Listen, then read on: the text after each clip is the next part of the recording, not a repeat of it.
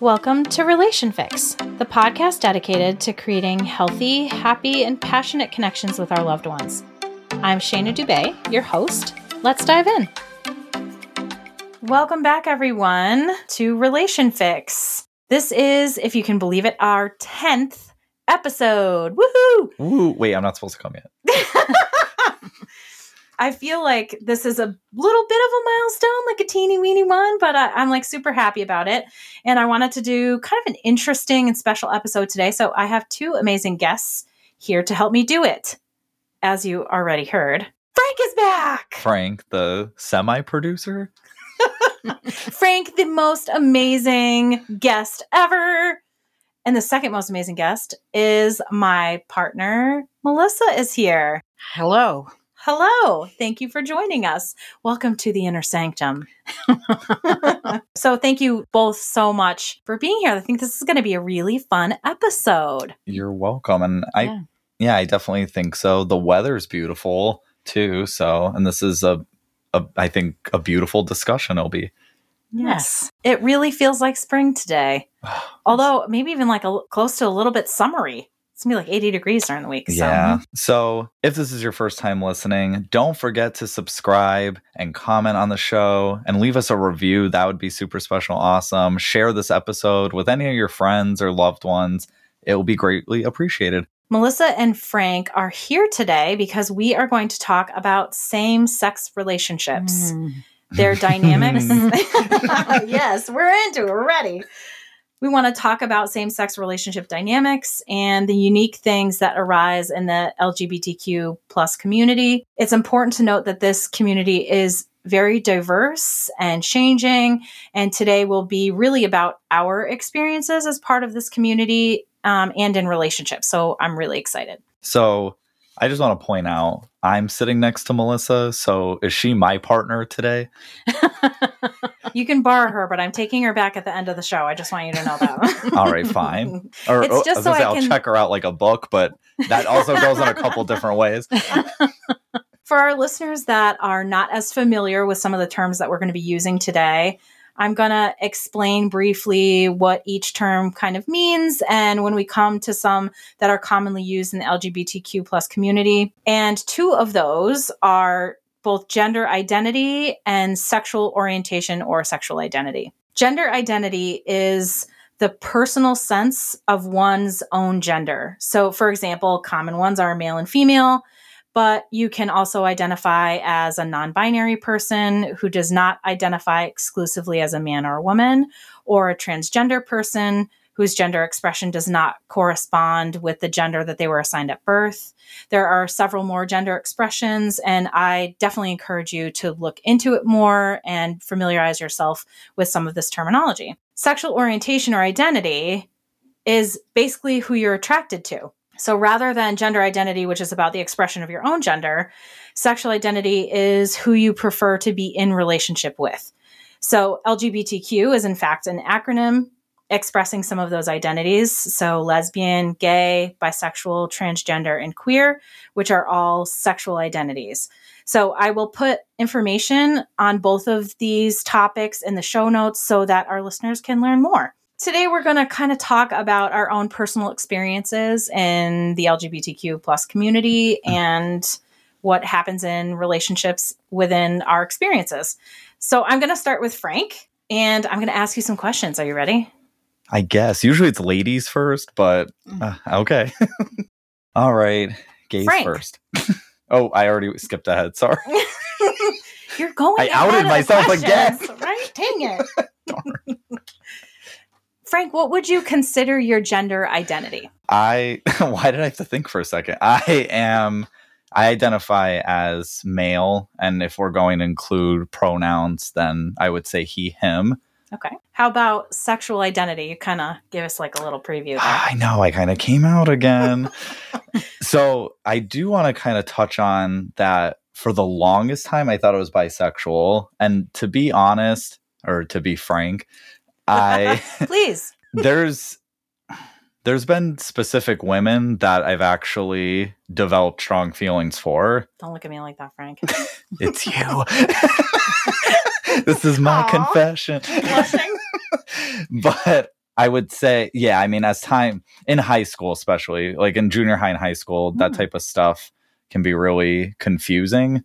And Yeah. I like, I don't know, I guess present day, maybe it's not, there's a lot more information out there compared to when the three of us were in school. There was definitely either not a lot or almost like nothing or nothing. I want to add, uh, uh, just as a little side note right now, that we're actually like three different generations. Yes. Yeah. Yes, all are. sitting together. And so definitely that's something we'll talk about is kind of the generational differences that Yeah. happen too. Yeah, I, I kind of, it took me a long time to figure that out. So I guess this is going to sound kind of bad, but I realized like I do love women as people. And then I kind of realized that, because I mean, women are smart and they're amazing and beautiful, but I realized that if I ever, like, if I ever was intimate with a woman or slept with a woman, I just I don't think the emotional component would continue or be really strong or intense. Whereas with something that's men, important too. it's Yeah. yes. With men, it's like, mm-hmm. oh, this is like the one I'm falling in love with and ruining my credit over. so I know that in the past, um, you've talked a little bit about being demisexual. Yes. D- Is that is that something that I you still feel is true? What is that? So demisexual is that's a good question. So demisexual, and it's not your sexuality for Demi Lovato. I just want to make that clear. Demi Moore. I mean, I mean, I guess it can it be. could be. if that's your thing. But it's more so needing, in order to be sexual, like needing that emotional bond and that Oh. emotional connection to like be Mhm. attracted. And Yeah. I definitely need that. But at the same time, it's not talked about enough. So I don't really say that I am that that much, if that makes any sense. I definitely feel for myself. I I feel like I couldn't be Mm. intimate with someone if I didn't have some sort of emotional connection. So And I some also people kind of can. feel similar of to that. Like some people can, they're okay with it, but I, I definitely am that type of person as well. I, I am too. Definitely have to have a connection in in order to have like a sexual relationship, I think, with someone. Yeah, absolutely. So when did you understand or begin to identify as a gay man? I want to. So I think as a kid, and when I say kid, I mean like six, seven years old. I didn't. I didn't learn what the word gay was until I was twelve. Okay. So when I was six, seven years old, I still had crushes on girls and feelings. But then with boys, and it was specific boys, I would admire them. That's what I would call it to myself because I didn't know what I was like. I don't know what that is. I just admire him. I look up to him. But in Mm, reality, it was like this I have a huge tr- crush on him, oh, essentially, or okay. like Mhm. I really, really like I like like as they would say back then. And I want to say when I was 14, like when I was 12, that's when I first learned the word and I started getting scared and I started doing what other probably gay people did and they went on MySpace and took those qu- am I gay quizzes. it's like if you're taking that quiz, you're like probably God. 100% gay. MySpace. Uh, so when I was 12, 13, I I was learning about it and like I said, I panicked and got scared. And 14, um, I like definitely that's when I knew and I got really scared because that's when I think people started noticing little things or or they would maybe make gay jokes in school and maybe they didn't know or even think that, but that like petrified me. I already was What were Being- you scared of? being outed or being bullied for mm, not Yeah. being Yes. like the norm essentially Yeah. Yeah. in that time period which when i went to high school for me was like 2006 to 2010 and there was like the best way i could put it there was like caricatures of gay people on tv that's what it felt like like i remember like the next bus would be on like Oh. mtv or whatever and they'd have a gay episode and it was like the most stereotypical Right.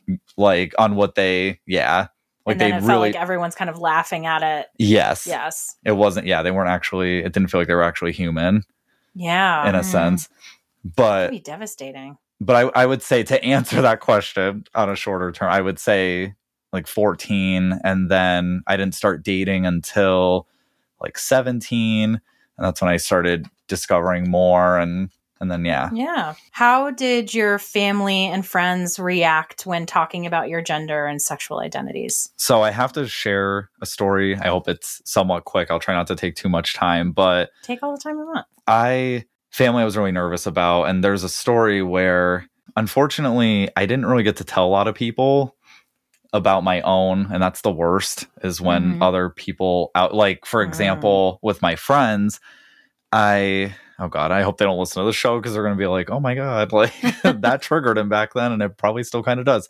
But I had told this one specific friend because she was the only bisexual person I knew. Mm. So I thought, okay, like I'm not gonna tell any of my straight friends because I don't know if they'll get it or like Right. I don't know. I just Mhm. felt safe, but then that person told all of our friends. So I didn't get to tell anyone in that group.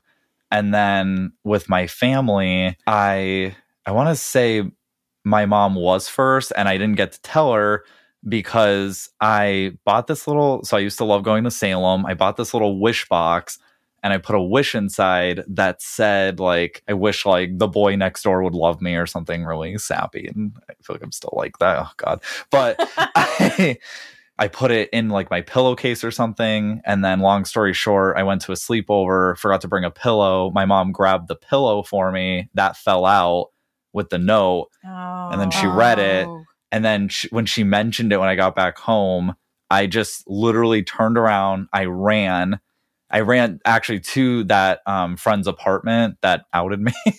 Ironically, I ran like all the way. I ran like a couple miles. Like I was just petrified, and I was like, I don't know if I'll ever be able to go back home. I didn't even listen Mm. to my mom's response, but she was accepting. Fortunately, there's a lot of families Good. that aren't yeah. but my family as wacky as they can be they were very accepting when it came to that but then um, my mom and i think one of my aunts they kind of started telling other people in the family so it was like i think part of me was nervous to tell people but then also i got robbed so many opportunities of being able to Mhm. come It out sounds like it was really hard because you basically had no control over it. It was kind of like yeah almost a tidal wave of everybody finding out at the same time. And so, and you already had so much fear exactly. kind of around what was what was going to happen that you just didn't have any control over how that went. That must have been really hard. it's a reoccurring theme do you do you feel like now looking back that it's okay that it happened that way? Is there a silver lining that came up for you around the way that it came out? at the end of the day i've had to learn we can't change what happened Mhm. Yes. and we have to do our best with the cards that were dealt. And I think, Yes. I don't know, I think at the end of the day, it did make me stronger. And even though I kind of had like a loss of control there, I was able to control other things related to that eventually on my own. And Hmm. I think that's why now I am I'm very about sharing like being somewhat transparent, sharing my story and knowing that like I have control of what I'm sharing. Yeah. You know, what are some of the similarities or differences that you have observed or experienced in same sex relationships versus heterosexual relationships? So one that I thought of off the bat, and I think, like I said, maybe you guys can also give your input on that because I know as like other as a gay man, other gay men definitely have had this weird like battle with it. It's ironic because I hear a lot of gay men trying not to be heteronormative, yet we still fight over like who's the man and who's the woman. Which I know technically Yes, what we really mean is who's the Mhm. masculine and who's the feminine Yeah. but yet yeah for some reason we like really like we really want to put that in a box and really identify Hmm. that and obviously like in a heterosexual relationship like you usually have a man or woman i've just been told like in the past i remember people would kind of make jokes like if i was dating someone they'd be like oh so like they would say it in a meaner way and say like who's the catcher and who's the pitcher Mm. but they meant like who's the woman and they would ask like who's the woman and that's uh, kind of insulting when it's two men Yeah, definitely. I definitely noticed that when we were talking about our masculine and feminine episode, one of the things we kind of talked about was polarity and the idea that masculine and feminine are attractive to each other. yeah And so sometimes I think a little bit of that push pull is the attractiveness level. And so you can have someone who's a little bit more on the feminine side, a little bit more on the masculine side. And obviously, a single person can shift back and forth in between both. You don't have to be one or the other. But I do think that there is an attractiveness to that polarity So that sometimes I I know for myself in my relationship with Melissa, that is something that comes up often for us too, Mm. is kind of like these gender roles and like who's going to be what and the expectations that come around those gender roles and how we're going to behave, whether it be just day to day chores. Like I think she should have to take the trash out because I I'm a woman identifying and you know that's not my job, That- right? see, but that one I never got, but I get what you're saying. but but those are those are things that I think we kind of run into that a little bit too, Yes. and it's challenging. Go We- ahead. We do run into that because I, I think when I was younger, uh, the crowd I hung out with tended to be exactly what you said masculine women versus feminine women. And I found um, as I've gotten older and had many more different experiences, I don't really land in one camp or the other. I think I'm in the middle. And I think sometimes that's incredibly frustrating for you to try to figure that out. You've said that it's, Yeah, it's hard, yeah. hard for you to figure that out. Well, and it's hard for me because I've spent the vast majority of my life in one camp. Mm. I guess a question I had for Melissa is has that ever been frustrating for you? Or have you always been like accepted like who you are Yeah. in that sense? I, I have been, but um, I went a very long time before I en- got into a relationship with Shana. Yeah. And so I've had like a, a lot of different life experiences, spending so much time not in a relationship. And I, I, I bring that to this relationship, and it can be confusing if you want to look at gender identity roles, masculine, feminine. Yeah, Hmm. it can be really tough. It's definitely a but I- challenge. But I remember too in either that episode or a past one that at least the comments that we were reading, there was a lot of gay men who identified as masculine and they wanted another man that's masculine. That's remember that? interesting. Yeah. Yeah, I forgot about that. Yeah, it really is interesting. I, I it's definitely possible that it's a personal preference too. I don't know that everyone falls into that space.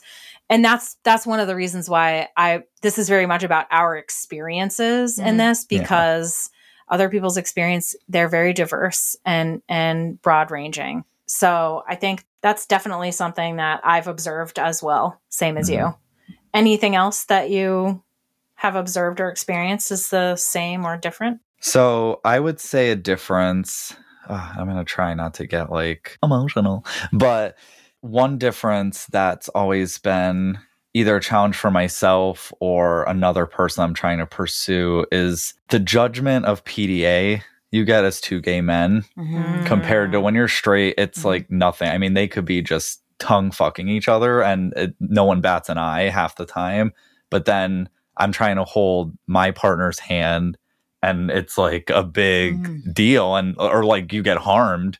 Yeah. I think we don't think of it as much either because we think, oh, it's 2023, we're so advanced, but It still happens. it still, Still happens, a lot. And I, I think that's a really important thing to bring up because these are things that people in this community face a lot. It, and it just sucks. Yeah. If it's like, well, I'm safe in this state, but then if we travel and go somewhere else, like I may not be, or I have to follow certain laws or social norms. Yeah, we've thought about bullshit. that too. Yeah, it's really hard. Hmm. I feel like we talked a little bit about challenges already. So, were there any other challenges that you've experienced in relationships, like yourself? Yeah. Um, Okay. This was actually explored in therapy today for me. It was, um, it was something I needed to be told about myself. I think everyone as an individual has kind of their own patterns when they're in a relationship. Like they kind of do some of the same things. And then it's like we almost keep having the same experiences until we learn, hey, that's maybe not the best pattern. Let me stop that. And it's really challenging for me. But one thing that I had to learn about myself, and it's hard to talk about, is that regardless of the other person, I know what I want and I like to push that agenda instead of just finding Mm. the person that feels the way I do about things. I'm like, I'm going to make you. Yeah. I'm going to, let me show you better, in my opinion. Like, I'm to make you, Oh my God, I've done that. uh, yeah. like what I identify Hmm. as a better partner, as a better person, when instead I have to let it be and accept who They are. It's really hard to do that. It really is. Especially if you have feelings for a specific person, it's hard to think about letting go of that person and accepting that they aren't going to be the thing that you want them to be. Mhm. And I definitely went through that when I was separating from my ex husband and having to kind of accept that he is who he is and me expecting him to be someone different was not right. Like it was not accepting him as who he was and therefore saying he doesn't measure up in some way. And that's really hard for him to live up to instead of understanding that maybe the way that we see things or the way that we do things is not exactly the same. And I need to find not only what I want inside of myself, but also find a connection with someone who better suits what I really want and need in a relationship. Because sometimes people are just going to show up different. It's really hard. It is really hard, but uh, you know, I can say that getting into a relationship, being accepted for who I am, is much easier than being in a relationship with somebody who wants to uh, put you in a mold or make you what what they think it is. You know, you need to be. Yeah. If I had to mention another challenge, I would say I noticed too a lot of men in the community, at least when it's ironic, it's interesting, I should say, when I go on first dates and it almost feels like there's a little bit of that trauma dumping on the Mhm. first date. Like you learn so much about someone, but like in that type of way, I'm like, wow, I on the first date, I know someone's mental disorders and Uh-huh. I know their all their exes and I know their family life, how rough that was growing up, like all in just like an hour. But because of noticing that a lot Mhm. of quite a good amount of gay men have gone through some sort of trauma Yeah. growing up, there's, I would say, my other challenge is trusting that someone actually has good intentions or that actually likes me for me because my self worth is so diminished because of my trauma and my upbringing. Yeah, that I mean, it's a huge challenge. What are some common misconceptions about your gender or sexual identities? So I could think of a couple. Um, Okay. Let's see. Do I, so if I start with gender, I guess it's kind of a, I think of a mix of gender and sexual identity, the misconceptions. And Yeah. one, one being that we're predators Mm, Oh my God. yeah. because there's so much news going on with like um, drag queens and Yeah. even the trans community. And Yes. and it's just which i know like is a little different from being gay at least because i just Mhm. mentioned the trans community but it's still like i mean gay men have also had that too there i've seen like just the typical stereotypes of like oh if you like go in a bathroom and get an easy hookup which kind of ties into my other stereotype that we're all whores hmm Yeah. Uh, I you know, it's interesting because I definitely think that there is a common theme among people in LGBTQ community in, you know, all different ways that there's this idea of like infectiveness, like just being around you, like it goes off that idea of being a predator that like just being around you somehow you're going to like infect people with gayness with it. not to mention more current news but with budweiser and the rainbow Yeah. yes. And I had to make a joke that yeah, when a straight man drinks it, he's just instantly gay, Yeah, and I which mean is not true. we're seeing a lot of videos come up of people being like, you know, this is this woke community is Okay. not good, and they're like dumping out the beer and stuff like that, and it's just like it just seems unnecessary. It's just a can. Yeah, It's not. It's really not that big of a deal. but people We got wanna- really aggressive over the Starbucks cups as well. So I mean, yeah, because it wasn't and- like Merry Christmas or something. And so, Oh. as you know, as a gay man, as something that you've gone through, you know, your own fear around that yourself, what happens to you when like these type of things come up? You know, how do you feel about it? I feel like as we went a couple steps forward, we just go fifty back, Yeah. and then these battles are even happening within the community Mhm. as well. And it's like, what are we doing? Why are Yeah. we fighting each other? Yeah. So, Frank, I just want to thank you very much for being very vulnerable and transparent, like you always are.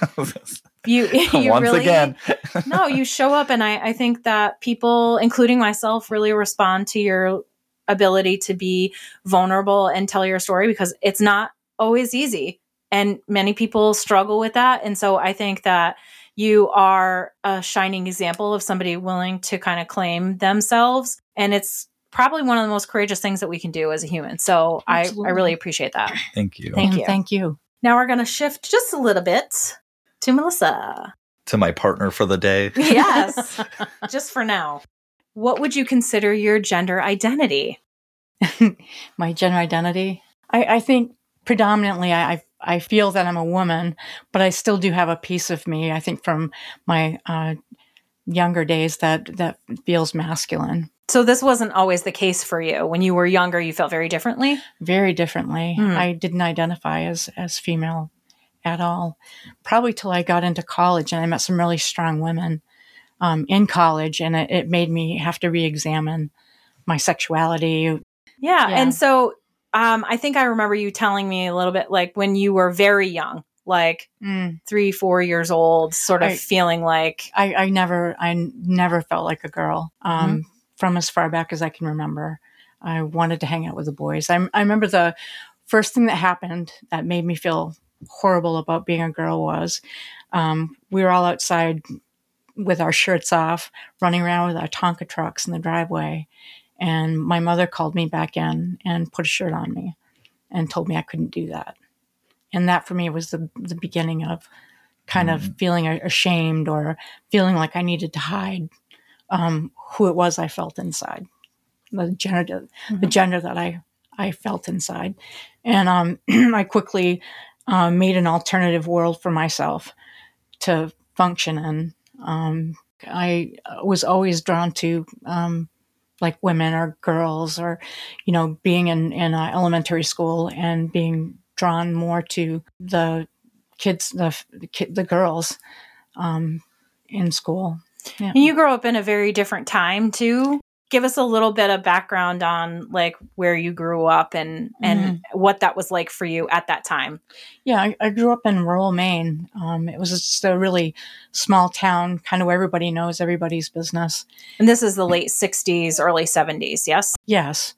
Um, but when I got into high school, I got into my first relationship, and, and, and that was in the early 80s. Um, and I, I let my other friendships go, except for with my best friend, who um, probably also identified as masculine, um, because I didn't want people to know that I had gotten into a relationship with another person, not my best friend, but with another person. Mhm. Um, and that kind of made me feel lonely in a lot of ways that I couldn't share who I am and the the the person that I am, um, and you know it was just quite lonely. What would you consider your sexual identity? I guess back then I would have called it heterosexual because I I felt very much like I was a, a boy Oh, or a man. I have said multiple times, and I, I think that this probably is true, is that if Melissa had kind of grown up um, in this era, it's possible you would have been a transgender male, Yes, you know, female to male. I had male. I had thoughts about being a transgender Mhm. woman yeah, Really? at time yeah, a couple times, but the joke with my friends back then that are a couple are still my friends today was that my name I had this fascination with the name Marie. so that would have been my name and Mhm. so they like we'd make jokes that like if I ever disappeared or something and this girl named Marie shows up, it's probably me. So back then, you would have considered yourself as a heterosexual person because you really saw yourself more as a boy. um, yes, And so, as you moved forward, you talked a little bit about college Mhm. and how when you got into college, you sort of met this group of strong, would you say, lesbian community? yeah, um, um, ma- masculine lesbians. Hmm. I, I think that was the first time I realized I wasn't alone. Uh, You know, I'm not in this small town. What I what I didn't realize was the first college that accepted me was um, was like a, a phys ed kind of college. So there were a lot of women there that were studying to be phys ed teachers, or they were athletes, and it ended up that was kind of the cool crowd in college were the lesbians. Uh, so I So, landed- very different. I landed right where I needed to be. kind of ask a random question because I'm I'm always like not sure Mhm. or I don't know if it depends on the person, but is the term butch an offensive term or For me, for me, it was always a comical term. okay, You know, um, I don't know, just something that we would laugh and joke about. Um, okay, Um, I don't know how I would feel about it with somebody who's heterosexual say, saying that in a derogatory Gotcha. mean. I think that would be offensive. I but can get that. in the crowd I was running with, it was something funny just to say. So if you feel other. like it could be like tone or intention behind Yeah, the word like- that would matter, which would make when, sense. when you look at the word queer, you know, I was I was raised in a generation where that was awful, just awful. That was one of the few words that my, my mother would say, I would slap your face. Stupid, retarded, queer. Mhm. Those are the things you are not allowed to call your siblings. So for me, um, being called queer, I find that offensive from my my upbringing. But as you talked about the um, LBT, um, you can finish it. this, see, that's my generation right there. It's Oh, uh, LGBT. L- LGBTQ. plus, TQ. yeah. When you get to the Q part, uh, queer, or when you talk about communities like in Northampton, they call themselves the queer community. For me, I find that offensive. See, to me, the the F word was kind of like the N word. Oh, Obviously, not exactly the same, Mhm. but it was that type of thing where if someone in the community said it to me, it and they were my friend, it wasn't like the biggest issue, but like someone straight saying it mm-hmm. to me, and like you like what you guys mentioned with the tone and everything, Well- I'm gonna beat your ass. I, I work with a woman that's like 15 years older than me, who's who's also gay, and I had used the word lesbian, and she pulled me aside and said she thought the word lesbian was derogative and didn't want to be called a lesbian. And Hmm. so I, it's interesting when you look at generations. Lesbian isn't okay. I'm, I'm queer isn't okay. And I don't know for either of your generations. Do you do you have words that you don't like to to describe you in the out in the community? I had a very different, you know, Mhm. exp- experience than I think that you guys did. I, I mean, I know that when I first told my mother that I was um, interested in a woman, and I was like 35 years old, and I had had attractions before, but we hadn't really talked about it, and I it didn't really really even mm-hmm. register as anything abnormal Right. in any way. But I I told my mother that her first response is, "You think you'd know before now if you were gay?" And I'm Right. like, "Am I gay?" Is that?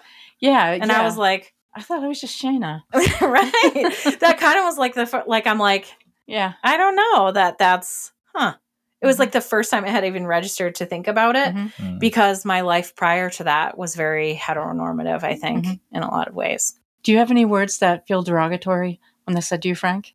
Most, I mean, like- like, I said, the F one was used a lot.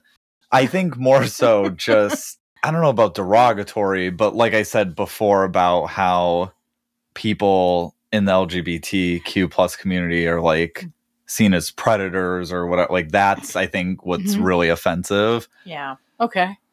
how did your family and friends react when they found out about you know your gender expression or your sexual identity My sister um, walked in the room when I was kissing my girlfriend. It wasn't even like a big kiss; it was just like a peck. But nonetheless, she walked into my room and saw that, and um, she she was, oh, God, we used to fight a lot, like siblings do. And uh, anyway, she just kind of held it over my head. Um, That sucks. and she didn't even live with us anymore. Come on. And was just saying to my mother, you know, I need to tell you something about Melissa, but it's disgusting and I can't tell you. And she just sort of did that in front of my mother. And I was on the phone with my best friend who also identified as, as masculine. And I just took a deep breath, put my hand on the receiver and said, Mom, I'm queer. And she, she said, hang up the phone. We need to talk. Do you still talk to your sister? She's apologized to me. Okay, I was gonna I mean, say we were, we were a lot younger than that. She's really. we'll call you one of those words. My mother told me I had to break up with my girlfriend or she was going to tell her mother. We broke up for two hours. There's like a lot of threatening Yeah. going.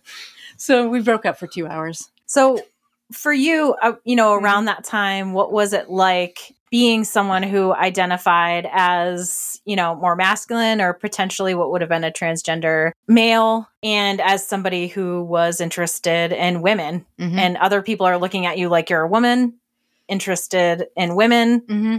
What what was that like for you to manage having a girlfriend, having, you know, that kind of relationship?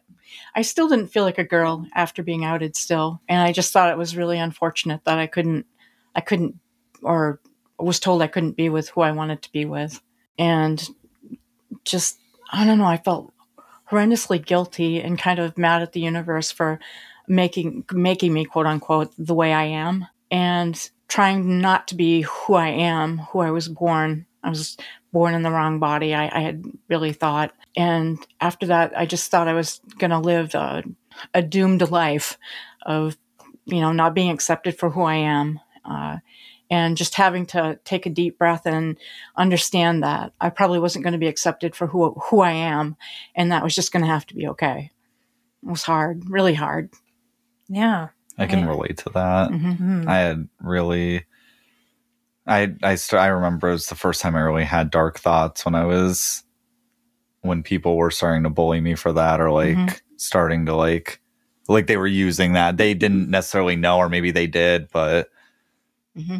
yeah it's really scary it's i think it's definitely one of the hardest things because it's very isolating yeah. and pushes you so much away from your community. And, you know, one of the things that we've said a lot on our podcast is how love and connection is the very base of who we are as human beings. Mm-hmm. And so if you believe that there's something about you that will disconnect you or you get kicked out of the group or you're not going to be part of the community, mm-hmm. it becomes very deeply shameful and it's really hard to keep moving forward knowing that you have this thing and you're trying to keep it a secret so that people don't know. And when you finally can't keep it a secret anymore and you talk about it, then the consequences often are exclusion and, um, you know, disconnection from the community at large. But when you're really young and you don't know that yet, we've just lost so many lives because of yeah. just, yeah, not. Mm-hmm not learning that at an earlier age or like still yes. trying to figure that out. Definitely. What have been some of the challenges in your relationships in the past or currently? I'm going to not be judging. hey, you have to answer it too. It's okay. I'm going to have to answer it too. So be nice. Just say. I think I think lesbian relationships tend to be emotionally intense. yes. and with you with you it's a plus. That was very nice. Well, you're just you're you're a very emotional person, you know, which which means like you can love big, and mm. when mm-hmm. you get angry, you can get angry big.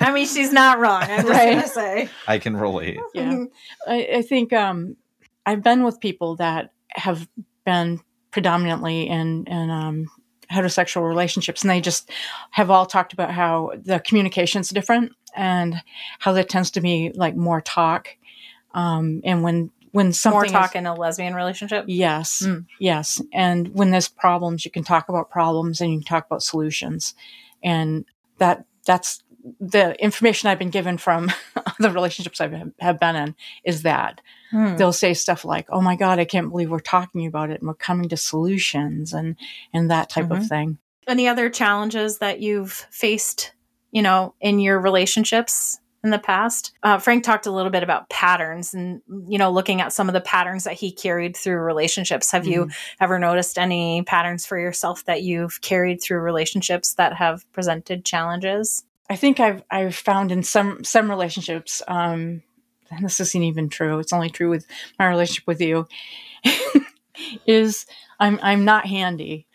Do you know what I mean? I'm not handy. Um, actually, I've been in a couple relationships where I've had to remind people of things, and and it's been unfortunate for me.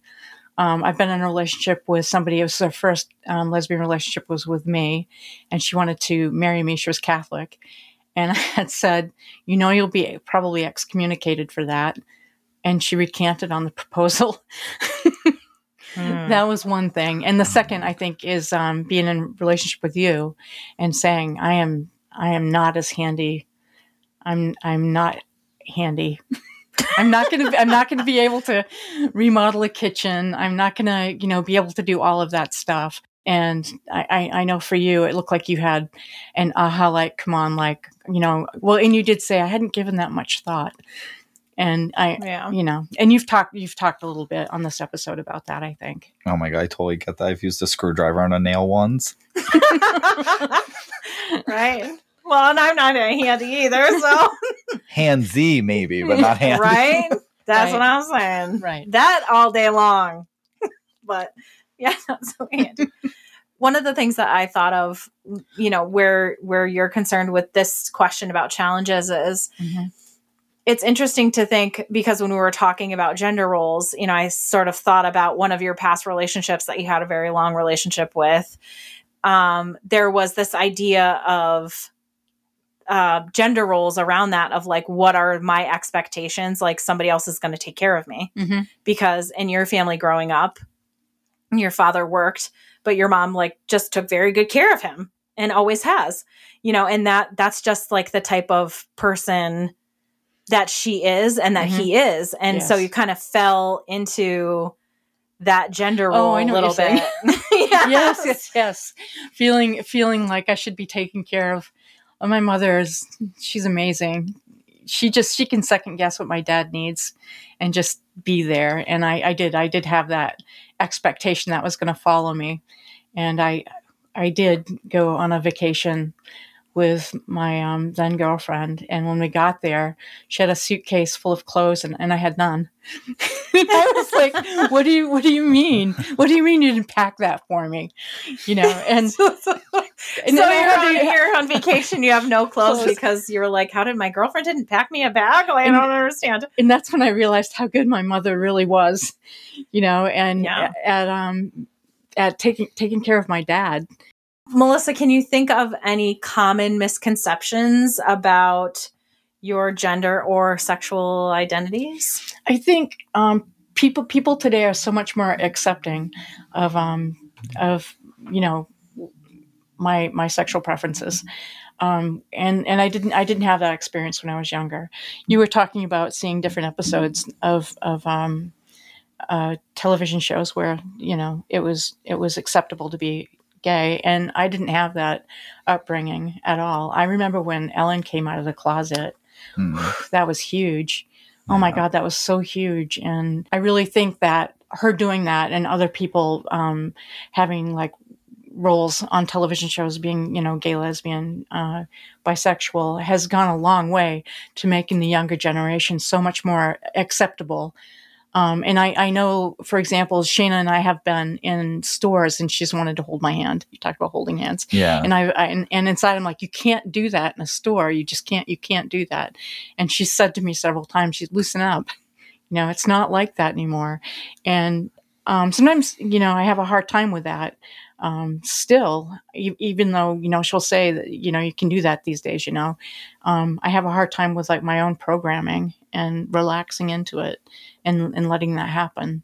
Even though we had like certain gay characters on TV during my time, none of Mhm. them were really serious depictions. Mhm. Unfortunately, like I know, I don't know if you guys are familiar with Heartstopper, which is Mm. the book. It's That's kind the of, it's right books. over there. Yeah, yeah, yeah. On my thing, but they made it a show on Netflix. And if I had that growing up at their ages, that would have helped tremendously on Mhm. not feeling so alone and isolated. I also kind of remember it because it wasn't even that long ago, really. Um, and we had already met at that point when the gay marriage bill Hmm. was signed, and and h- how you were just like, I can't even believe that this is like a real thing, hmm and it felt sort of transformational in a way, just to have the ability to marry a woman. Yeah, y- yes. Um, in the state of Maine, they they had put in the state constitution that um, you know that gay people had the same rights as as everyone else, and then there was a referendum after that, and um, in the referendum, uh, the people uh, wanted it taken out of the constitution than it was. And i had moved away to massachusetts after that. And i don't know how many years later the the people in the state of maine wanted to vote um, gay people have rights again and put it in the constitution. Uh, and and that did happen. And i just happened to be home visiting my mother and i went to church with her. Um, and the priest and I, i'm not saying all priests were probably doing this but the priest that at, at that particular service sermon was saying that This is a Catholic church. Catholic Church was was saying that we need to pray for people that um, that are attracted to same sex, Hmm. and I was really kind of offended by that. Uh, Oh, yeah. And Understandably so. and I, you know, I couldn't receive communion, but you you can you can get a blessing um, as you walk down the aisle and everyone gets communion and so i walked down to get my blessing and this may be kind of mouthy but i was really angry about it and when i got my blessing i, I said to the priest um, god will forgive you of your judgments and kept going Whoa. Get Or- him. or jesus i think jesus will forgive you your judgments Wow. yeah and, Wow. Hey. and you know that was the last time i went to church but but you know that was just his I, I I think that was just his opinion on it you Yeah. know and and taking it taking it to the nth degree Mm. I, I There are certainly many more churches and religions that are much more accepting Mhm. Yes. of I- um, LGBTQ and, Mhm. and Well, I people in that community. I think a couple months ago I had read an article saying that the Pope, you know, was saying that um, gay lesbian people, you know, have a, have a right to go to church and have a right to be part of our community. Um, I love that. right? Yeah, He's a pretty good pope. yeah, This he is. so very loving, Mhm. which is a good thing. Hmm. Thank you very much. Yes. Yes. Very candid talk, and we can definitely kind of see some of the differences just generationally that you Mhm. run into. And I know in past conversations with Melissa, like you couldn't be out at your job. Mm, You know, you had you could be fired, and you know it just kind of kicked out of the whole community. So it definitely was a very different world. So you can understand how being able to be Yeah. out and proud would would be something that you would you know shy away from. It wouldn't it wouldn't really be in your nature because of the way that you grew up. Yes, yes, and also I felt like um the the community that I lived in before I came down here, I felt like I was the token lesbian, um, you know, which which you, you really don't want to be. But I, I guess I didn't realize that that's what I was until my uh, girlfriend of ten years um, was in the hospital having a procedure done, and I was I was in the room, and I had a friend who was in shift report and in shift report, they knew my first and last name. They're like, Melissa Small's in there with her, and we didn't ask the nature of their relationship. And I think it was at that point in time I realized that I, I was probably the token lesbian of of, of the town. yeah Um, and I don't think I really appreciated that until I got a little bit older. Well it's very much the idea of like plausible deniability Pla- like yes, you and I have talked about that. yes The plausible deniability. yes Yes. If you haven't seen anything, nothing happened. Yeah. And that's the way to do it. Did It- you see something? No, then it did, and then it didn't happen. yes, Even though it did. yes, But but in order to actually maintain safety, yeah, really, and to, you know, keep your job and make sure that you're safe and Mhm. able to live, it really in, Yes. in some cases could have been a matter of life or death yes. at times. So Mhm. Shana needs to go on the hot seat. Oh my god, it's my turn. So I'm ready. I feel like I'm prepped. I'm ready to go. All right, let's do this. Shanae, nay, Shana, Oh boy. Shay. what would you consider your gender identity? I definitely identify as a woman. Um, I've never felt any different. I have moved into my masculine energy many times, but I have to say I feel generally uncomfortable in there. My pronouns, if we were going to go in that direction, would be she, her. And um, yeah, I de- definitely feel very female. Or at least I think we talked a little bit about it. You're usually more comfortable in that energy Very much so. than masculine. Yeah. Or I male. You know, it's interesting because in a work setting, I definitely feel like I could be much more masculine because I definitely step into more of a directive, action oriented I could see leader, take control kind of way. Which, yes, you've experienced this yourself. So, but in in relationship, I really I, I definitely feel better feminine. I feel more myself. I feel more comfortable in a Okay. in a female feminine role. So, what would you consider your sexual identity? You know, that's a really interesting question because I think that I considered myself bisexual, I think, for a long time. I never considered myself anything for a long time. And then What when you- I started What do you mean you never consider yourself anything? Yeah, I never thought about it.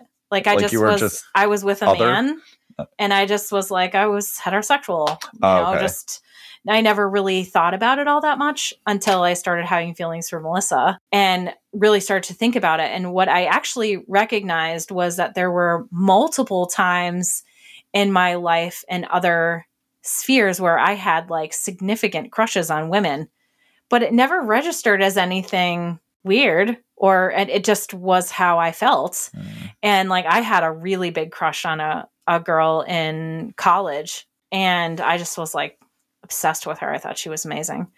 And when I started looking into and exploring my feelings around Melissa, I started kind of thinking about those other things. I'm like, oh, yeah, I never really thought about that. Okay. But as I've sort of explored this a little bit more, I know that there are um, some trans people that I've been attracted to. So I guess, I guess I would probably consider myself maybe more pansexual, which is I'm oh. kind of attracted to almost everyone, I guess. I definitely am attracted to people who have a more masculine look, I would say, or masculine energy because I, I tend to present more feminine, but it could be anyone. When did you understand or begin to identify that way? I think you were kind of starting to touch a little bit on. Yeah, that. I really like it wasn't until I was like 35.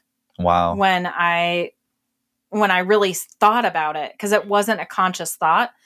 It just was always sort of something that was there, but I, I never had any really conscious thoughts about it. It was just what, part of who I was. I can kind of understand when I sort of was talking about my childhood where there's yeah. like the feeling before the answer. Yeah. Yeah. And it was and I I don't feel like I've ever been like particularly judgmental of anyone any sexuality or any gender expression. I didn't have like any emotions around that. And it wasn't anything in our family or in my growing up time. I was an only child. So there wasn't any like negative reinforcement from anyone in my family. It was not a topic that we even really addressed or talked about. So I feel like when I finally got together with Melissa, it was kind of the first time I had been like, oh my, I'm I'm in a like a different community and I didn't know anything about it. So she she's like, I don't I'm ignorant on this because she's from a different generation, but I'm going like, I don't know.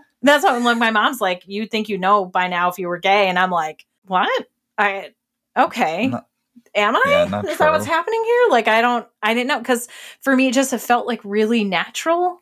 Yeah. To just be like I'm not attracted to Melissa because she's a woman. I'm attracted to Melissa because she's Melissa but not because mm. she has a specific, you know, gender identity. It's because her person is attractive to me. I get that. Yeah. And and so that was, you know, that was very much it. Like we had just amazing conversations. We could talk about mm. anything. And we did like all sorts of things. So like intellectually stimulating, just so so really interesting. And it that really drove me a lot. And so I just, it wasn't anything I really thought about, I don't think, until I was much older.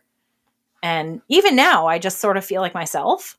So yeah. even being asked that question, it's like, okay, well, I'll give myself a label, but I, I don't, not really that into the label, to be honest, because I just feel like I just love people. Yeah, you don't yeah. need yeah. the label. Yeah, I really don't. And it's just not something I really ever thought that much about. So you were sort of touching a little bit on family. Mm. So, how did your family and friends react when you were talking about gender and sexual identities? So, what's interesting is um, what my best friend at the time, she was, I think, I think what we would consider bisexual. Um, I've never actually asked her what her she mm. considers her sexual orientation, but she had been with men men in relationships and she was married to a woman and now she's married to a man. So I had had that experience with her a little bit. And so she was very accepting and she we were very close. We were living together at the time. And my mom had this really difficult thing with it. For her, it was very much like I don't understand how you can be bisexual. And I'm like, "Well, what don't you understand about it?" She goes, "I understand being gay. I understand being heterosexual." But I understand how you can be both because she was very heterosexual. She just didn't have any feelings towards women ever. And so it wasn't something that she had experienced. And and I think that she just sort of thought I had trouble like making up my mind about things. Mm-hmm. Um, my dad was interesting because he wasn't judgy at all around that. I find that what when I what I really ran into from family and friends was more about them being upset about me leaving my marriage. Yeah. I think than me being with a woman. Like that was like a pretty fairly seamless transition. I feel like I don't. I mean, I think they pretty readily accepted Melissa. Yes, they she did. kind of moved into that. Yeah. There was no Huh. real ruffles. It was more about how they were were feeling about you know my Other my husband at the time and Yeah. our separation and and what that sort of looked like. But thankfully my my ex-husband is a really good guy and we get along very well and have formed a pretty good little community. So it's worked out. So that was it was better than expected. Certainly. yes. Yeah. Well, that's great. Mhm. What are some of the similarities or differences that you've observed or experienced in same sex relationships versus heterosexual relationships? So for me, that you know, that's obviously very apparent because I've spent a lot of time in a heterosexual Yes. relationship, and now I'm in a same same sex relationship. Yeah. And I sort of, I I don't want to. I'm not trying to pigeonhole you as a woman, Melissa. We touched on the gender roles. That's a huge thing for me because I spent so much of my life with like heteronormative Yeah. behavior roles modeled for me and also being in you know a heterosexual relationship for 18 years of my life through most of my adolescence and 20s and and early 30s so i the idea of having to sort of step into that space or or not having melissa be all of those other things to kind of fill in it was sort of like what do you mean? Mm-hmm. Wait, no no don't you you should know that this stuff over here is this is my piece over here. This is what the woman does and you have to do these things. And actually in therapy my therapist was like Shana i'm going to encourage you to write down what you expect out of gender roles and have this discussion with melissa because maybe this isn't going to fall under the and i'm like what do you mean? No no. Like no.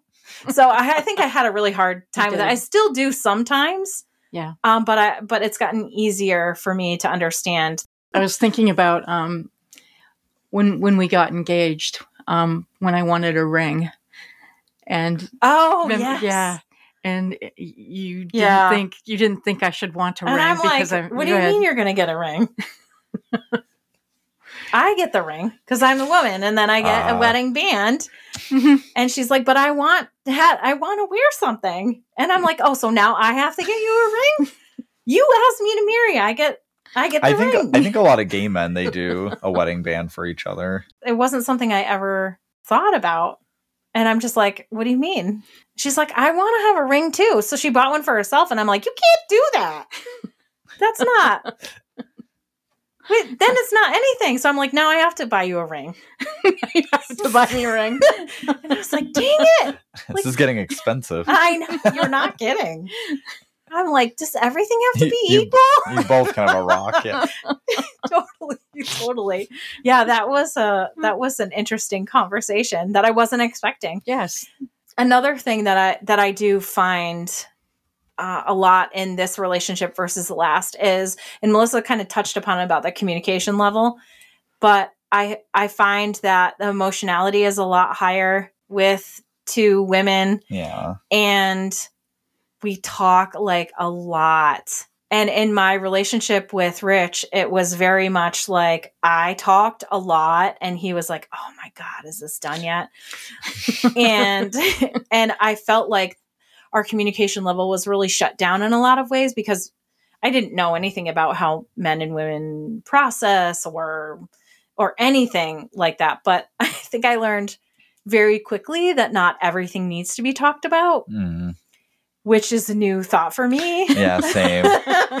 and a new pattern for me because I was like, what do you mean we're not going to talk about this? I don't understand. And I just felt like I was kind of always like running after him going, can you talk to me? And Melissa's like, we're going to talk about this. And I'm like, oh God, go again.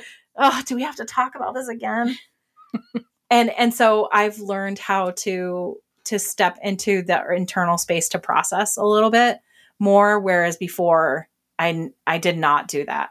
I didn't do it at all. This is kind of a little bit of a left field question, but I was Mhm. just thinking about because you have a child. I do. So obviously, you've had experiences with her and you being with a man, and you have experiences Mhm. with her and being with Melissa. Have you noticed any sort of like, I'm trying to think how to word this.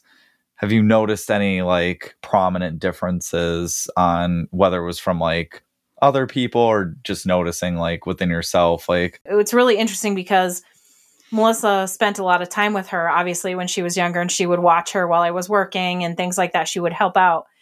And and and my daughter always called her a girl boy No, or she, boy she- girl. No, she, she um I called myself a girl and she said you're a boy. I'm like, "No, I'm a girl." And, and she's like, "No, you're a boy." Mommy, Momo keeps calling himself a girl. and then Yeah. can I say it? Yeah, go ahead. She said, Momo has a hoo ha. and, and Evelyn, she looked at me and went, Oh. And then after that, I became a boy girl. Okay. oh my God. So there's been a little bit of that, and I think that you know Rich has been really gracious about it, and and he has never sort of badmouthed her or talked negatively about me being in a same sex relationship like that. Just we haven't pulled her into that, so I think she's sort of just kind of seamlessly hmm moved into that space. As she gets older, she might have a little bit more questions about things, but it doesn't seem to have like negatively impacted her in any way. I know that that's been something that Melissa has, has been really worried about is like definitely. what happens when she tells people she has, Yeah. you know, two mommies and a daddy and like what Yeah. does that look like and And, and whether or not it's like a generational thing. Like, I, I mean, when I was in school, that would not be a favorable thing. And, yes. uh, you know, Yeah. it just didn't happen. And Yeah. so, you know, in, But- in normal fashion for me, I'm just like, it's gonna be fine. Yes. Don't worry about it. like it's And- who cares? And, It's a and- different generation, Melissa. It's gonna be Mhm. fine. She's only eight now. Well, some like, it's some of those fine. kids don't have the emotional intelligence, though. No, Yeah. and her one of her first friends that she made in school had two moms. Oh, too. okay. What are some common misconceptions about your gender or sexual identities? It's interesting because when I think about misconceptions around being a woman, it's not necessarily so much within the context of a same sex relationship, but more of the idea of like what women are and what they're supposed to be in the world, and the idea of being like weaker, too emotional, too much. Mm. and that's something that I've faced in a lot of different ways. Um, not so much in relationship, but just as a as a gender.